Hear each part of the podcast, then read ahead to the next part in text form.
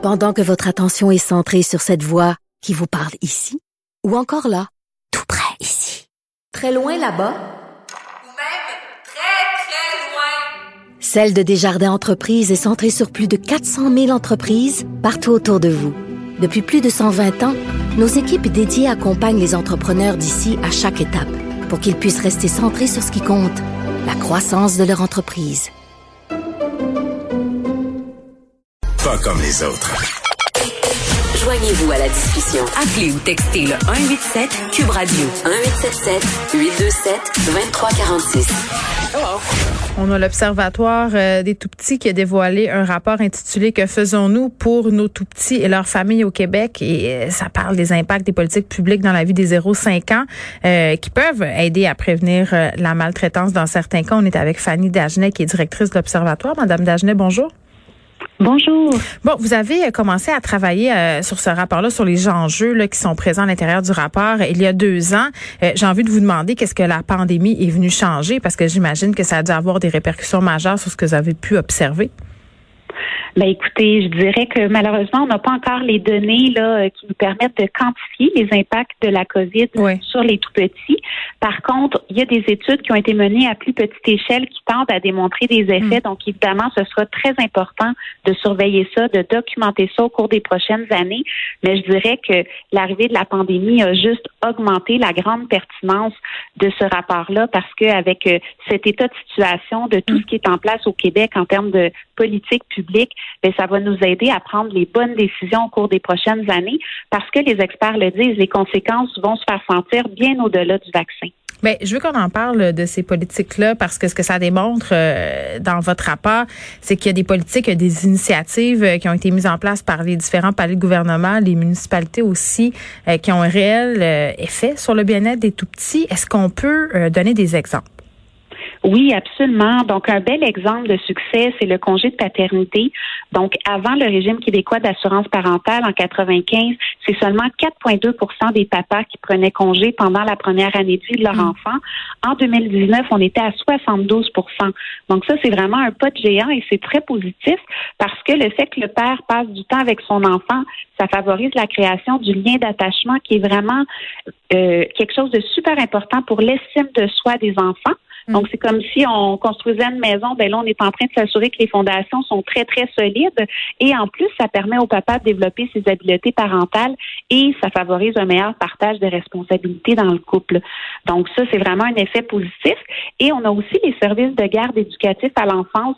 Donc, au milieu des années 90, c'était seulement 20% des enfants qui avaient leur place. En 2019, avec le déploiement du réseau, 65% des enfants. Donc, on sait qu'il y a encore du chemin à faire. Encore parfait, là. Il y a des parents qui cherchent.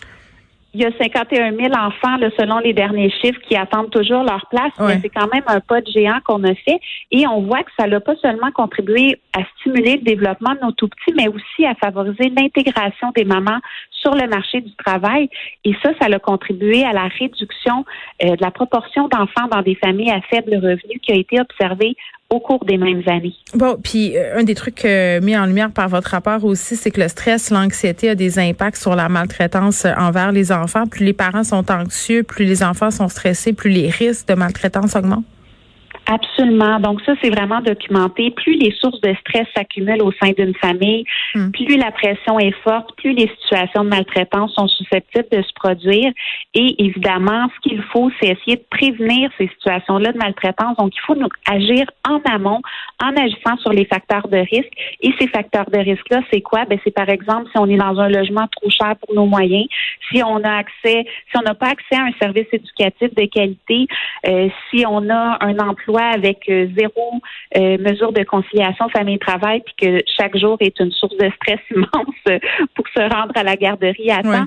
Donc, toutes ces situations-là, le fait d'avoir euh, l'insécurité alimentaire, donc plus les sources de stress s'accumulent, plus le risque de maltraitance augmente. Donc, euh, il faut vraiment agir en amont et les politiques publiques, ben, c'est ce que ça nous permet de faire. Mais Madame Dagenet, en même temps, on a plein de programmes, on a plein d'initiatives qui rejoignent des gens.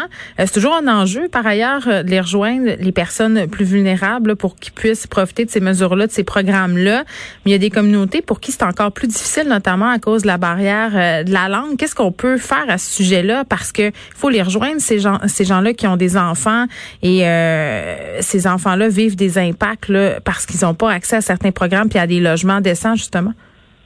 Oui, absolument. Donc, on pense par exemple aux enfants euh, dans des familles qui vivent sous le seuil de la pauvreté, euh, mhm. les familles immigrantes autochtones, les enfants à besoins particuliers aussi, qui ont beaucoup de barrières d'accès aux services. Euh, si on pense au logement, par exemple, ben c'est sûr que des projets de logements sociaux, ça peut faire toute la différence, comme par exemple le projet de l'îlot Pelletier à Montréal, qui est un gros projet de logements sociaux, donc qui a permis à des familles d'avoir accès à des logements abordables, adaptés pour des familles, puis qui intègre même un service, euh, un CPE, donc ça permet aux enfants de fréquenter un service éducatif à l'enfance qui est tout près de leur domicile et ils ont transformé un gros un gros stationnement en béton en potager puis en espace vert pour permettre aux enfants de s'amuser.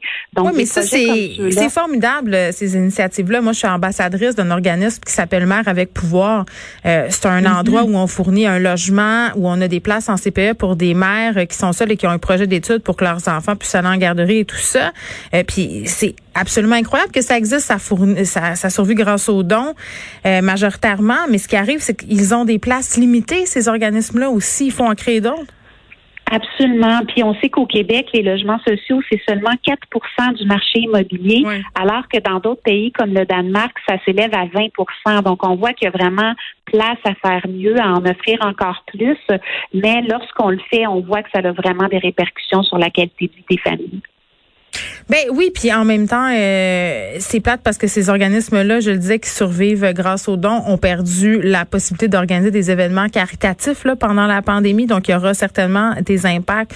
Euh, c'est dommage à dire, mais dans les mois, dans les années à venir, et ça, euh, on veut pas ça. Je veux, je veux je veux qu'on parle, Madame Dagenet, euh, du rapport là, qui sera euh, le rapport de la commission Laurent qui sera visiblement remis euh, d'ici la fin de la semaine. C'est ce que dit Lionel Carman tantôt. parce que bon, la situation des enfants qui sont dans des familles précaires aux prises avec des problèmes socio-économiques, là, elle, est là depuis longtemps, puis ça nous a interpellés, surtout depuis les événements de la petite fille de Granby. Malheureusement, ça a repris ça peut-être pour qu'on qu'on mette en place la commission Laurent. bon, le, ce rapport-là, le Québec se dit prêt à agir dit, euh, entre autres, qu'on va arrêter de vouloir absolument euh, replacer des enfants dans leur famille biologique parce que ça semblait être ça l'objectif ultime, euh, l'approche de la DPJ. Là, ce qu'on nous dit, c'est que ce sera le bien-être de l'enfant puis qu'on va arrêter ces allers-retours-là. Madame Dagenet? Oui, oui, je suis là, je suis là. Oui. Ben, je veux dire, c'est parce qu'à un moment donné, il faudra qu'on ait des initiatives comme ça pour que les enfants puissent arrêter d'en vivre la maltraitance et de retourner dans des milieux euh, où justement ils sont replongés, qui sont pas capables de s'attacher, de faire des racines, parce que c'est ce qu'on essaie de faire avec nos politiques publiques, que ces enfants-là puissent en avoir des racines. Ben absolument. Puis nous, on n'est pas des spécialistes là, des services de protection de la jeunesse. Par contre, on a bien hâte d'avoir euh, les recommandations du rapport de la commission Laurent. Et ce qu'on espère, c'est qu'il y aura une large part à la prévention. Ben, c'est ça. Évidemment, tout le monde s'entend sur le fait que c'est important d'avoir un système de, de protection de la jeunesse qui est capable d'intervenir efficacement et adéquatement quand un signalement est donné. Ça, tout le monde s'entend là-dessus, mais on s'entend aussi sur le fait qu'idéalement, on voudrait que la DPJ ait pas beaucoup de travail, hein, que, ait pas Mais ça faisait partie, ça faisait partie des recommandations euh, de la commission Laurent d'avoir du travail en amont, d'avoir de la prévention, que la DPJ s'arrête d'être une porte d'entrée vers les services, que ça devienne euh, justement de l'aide à l'enfance, puis qu'on ait des services pour avant, avant qu'on en arrive là. Oui, exactement. Puis tantôt, vous parliez des difficultés du secteur communautaire au cours de la dernière année. Bien, il y a un chapitre justement dans notre rapport sur le soutien financier aux organismes communautaires et on parle de tout le travail de, de tissage du filet social que peuvent faire les organismes communautaires et c'est important qu'ils soient soutenus adéquatement pour pouvoir faire ce travail-là. Et bien entendu, avec la crise, les besoins sont mm. encore plus criants. Alors, euh, ça sera important au cours des prochaines années de, de bien soutenir pour que les parents aient des services, aient des gens autour d'eux pour pouvoir les soutenir et les aider à surmonter les défis que qu'aura apporté la crise. Fanny Dagenet, merci, qui est directrice de l'Observatoire euh, des tout-petits. Puis, on, on apprenait qu'il y a 500 mineurs qui attendent d'avoir accès à de la thérapie concernant des agressions sexuelles dont ils ont fait l'objet. Euh, ce sont des enfants qui sont suivis par la maison Marie-Vincent, qui doivent patienter deux ans. C'est inconcevable, cette attente-là. Ces enfants-là, souvent, euh, qui peuvent être très petits, mais même, même si ce sont des ados, ces enfants-là souffrent. Euh, il va avoir des conséquences sur leur vie à long terme. Moi, quand j'entends parfois le, le, ministre se pétait les bretelles sur l'aide psychologique, euh, sur l'argent qu'on déploie pour aider les personnes qui sont victimes d'agressions sexuelles, les enfants qui sont victimes d'agressions sexuelles. Quand je vois qu'il y a 500 personnes, 500 mineurs qui attendent avec leurs parents d'avoir de l'aide, d'avoir du support psychologique, euh, c'est absolument pour moi inconcevable que ça se puisse encore avec tout le discours qu'on a tenu au gouvernement depuis des mois, avec tout ce qu'on dit depuis des mois, qu'on soit encore face à cette situation-là, qu'on ait des organismes qui soient sous-financés, qui soient pas capables les offrir ces services-là, qui se retrouvent avec une clientèle qui doit retourner à la maison. Ça n'a aucun sens.